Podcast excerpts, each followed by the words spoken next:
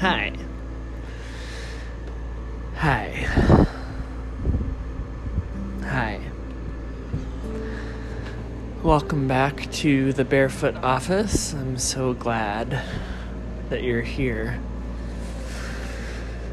If you're keeping track, I spent 20 minutes working on a short story tonight, but I didn't lean into my Facebook drama conflict, so one out of two isn't bad, I suppose. and today was a long, hot, 90 plus degrees and very humid day. Spent time at the playground chasing my kids around and time in the lake with them crawling all over me, and it was great and it was also exhausting. And my body is tired and it hurts. And I've chosen a longer psalm for tonight Psalm 10. So I think that I'm only going to read it the one time, maybe pausing halfway through the verse to kind of let it sink in a little bit more. And we'll ask the three questions after that. So, Psalm 10. Why do you stand so far off, O Lord, and hide yourself in time of trouble? The wicked arrogantly persecute the poor, but they are trapped in the schemes they have devised. The wicked boast of their heart's desire. The covetous curse and revile the Lord. The wicked are so proud that they care not for God. Their only thought is, God does not matter. Their ways are devious at all times.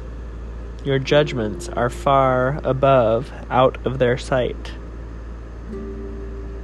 They defy all their enemies. They say in their heart, I shall not be shaken. No harm shall happen to me ever. Their mouth is full of cursing, deceit, and oppression. Under their tongue are mischief and wrong. They lurk in ambush in public squares, and in secret places they murder the innocent. They spy out the helpless. They lie in wait like a lion in a covert. They lie in wait to seize upon the lowly. They seize the lowly and drag them away in their net. The innocent are broken and humbled before them. The helpless fall before their power. They say in their heart, God has not forgotten. Oh, God has forgotten. Pardon me. He hides his face he will never notice. Rise up, O Lord, lift up your hand, O God. Do not forget the afflicted. Why should the wicked revile God? Why should they say in their heart, You do not care? Surely you behold trouble and misery. You see it and take it into your own hand. The helpless commit themselves to you, for you are the helper of orphans. Break the power of the wicked and evil. Search out their wickedness until you find none. The Lord is king forever and ever. The ungodly shall perish from his land. The Lord will hear the desire of the humble. You will strengthen their heart, and your ears shall hear. Give justice to the orphaned and oppressed so that mere mortals may strike terror no more.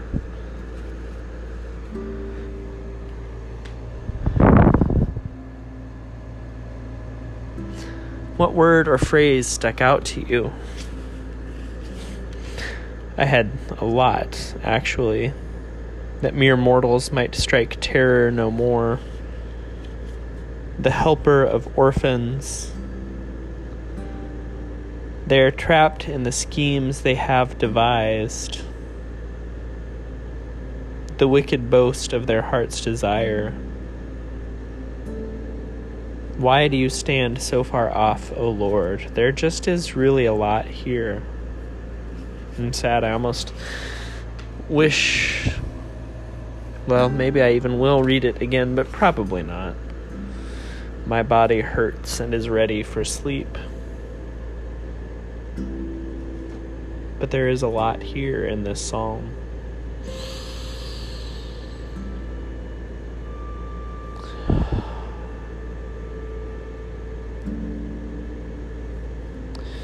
Where do you see God in this psalm?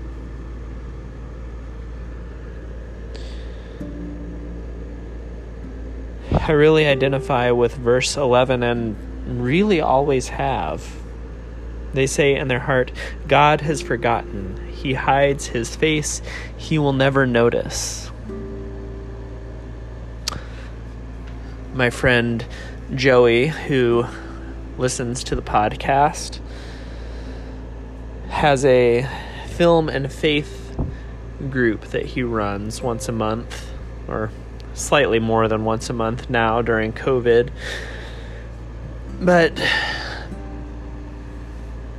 in this last one that we had, we watched the movie Knives Out, and he kind of organized part of the discussion around the quote that the murder mystery is the most Christian of all genres. And everyone kind of shared and talked about what they thought that meant, and part of what I shared about was well, in a good murder mystery, there are all of these pieces that are there, and you see them as you go through the story. And then once you get the reveal, you know who the culprit is and what makes sense of the story, you keep going back over it and over it and over it and noticing new details each time that make it richer and richer and richer more meaning to the story. And I said, I think that my relationship with God is like that. If I look back, if I reflect, I can say, here are places where I see God, although I said that more confidently than I feel it, at least right now. But in the moment, looking forward as I'm living through it, I don't really have moments where I can say, oh, God is there God is here now. He hides his face, he will never notice. I've begun a spiritual practice of thankfulness, and every time I'm tipped in my delivery app, I say thank you. And it's spread out to when I'm driving and I come across a stoplight I don't want to stop at and it stays yellow long enough for me to get through or it changes to green shortly after I stop, I say thank you. And I'm grateful and it's it's helping rewire my brain maybe, the neuroplasticity of new neural pathways being developed.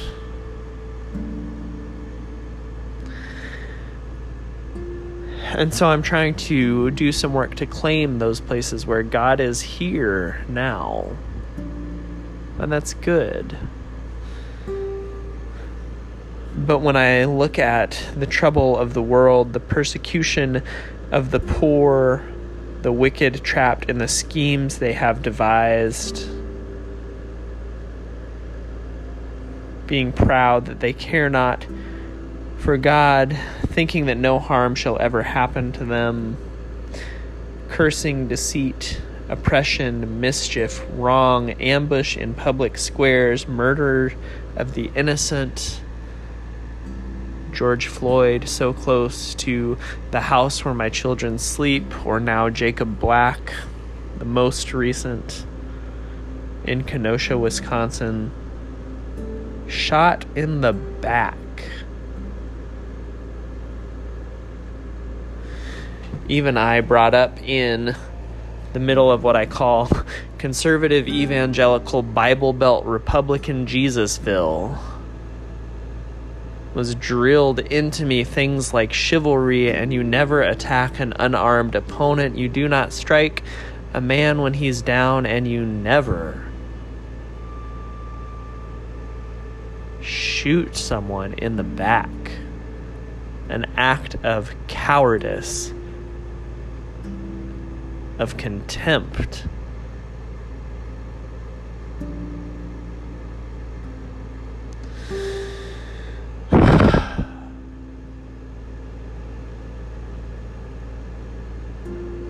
And I think, why do you stand so far off, O Lord, and hide yourself in time of trouble? God, where are you in this?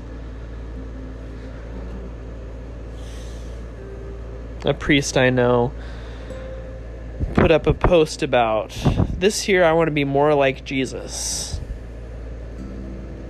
Make the religious establishment angry. Spend more time with sinners. Take naps in boats, which I thought was hilarious. A couple of other things, I can't remember the whole list, but really been mulling around in my mind that spend more time with sinners piece because I don't know who the sinners are anymore.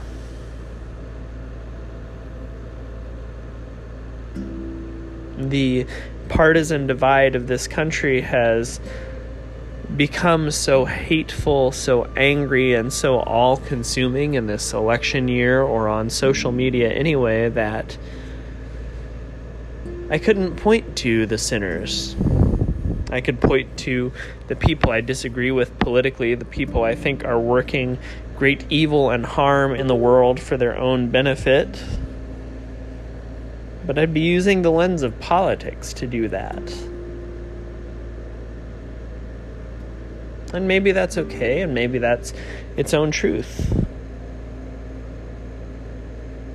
But spend more time with sinners I just don't know. I don't know what it means. So I'm grateful for this space where I'm looking for, we're looking for together, listening for our own voices and the voice of God in these holy words, this scripture, these psalms. But I confess that there's a lot that I still don't know a lot that I still don't feel. And answers for things like higher power and faith and God that I just do not have.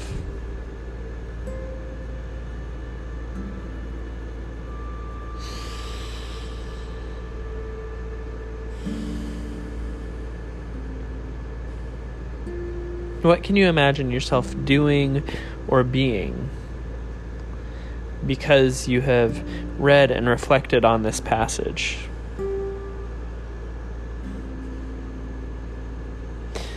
In my reading, I don't recall having any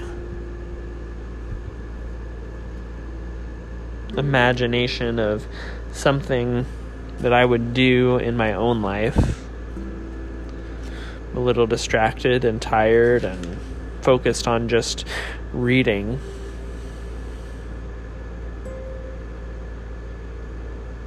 So I don't know that I have a clear action step tonight for what to do. Maybe it's just leaning into that thankfulness practice. Maybe it's taking that voice that says, God has forgotten, He hides His face, He will never notice, and turning it into an affirmation God has not forgotten, God remembers. God shines the light of His countenance upon me. God notices me. God sees me exactly as I am. God sees and loves me exactly as I am. The affirmation that I couldn't say when I did my therapy intensive a year ago, April. God remembers me. God shines God's face on me. God notices and loves me exactly as I am. God remembers you. God shines the light of God's face upon you. God sees you and loves you exactly as you are.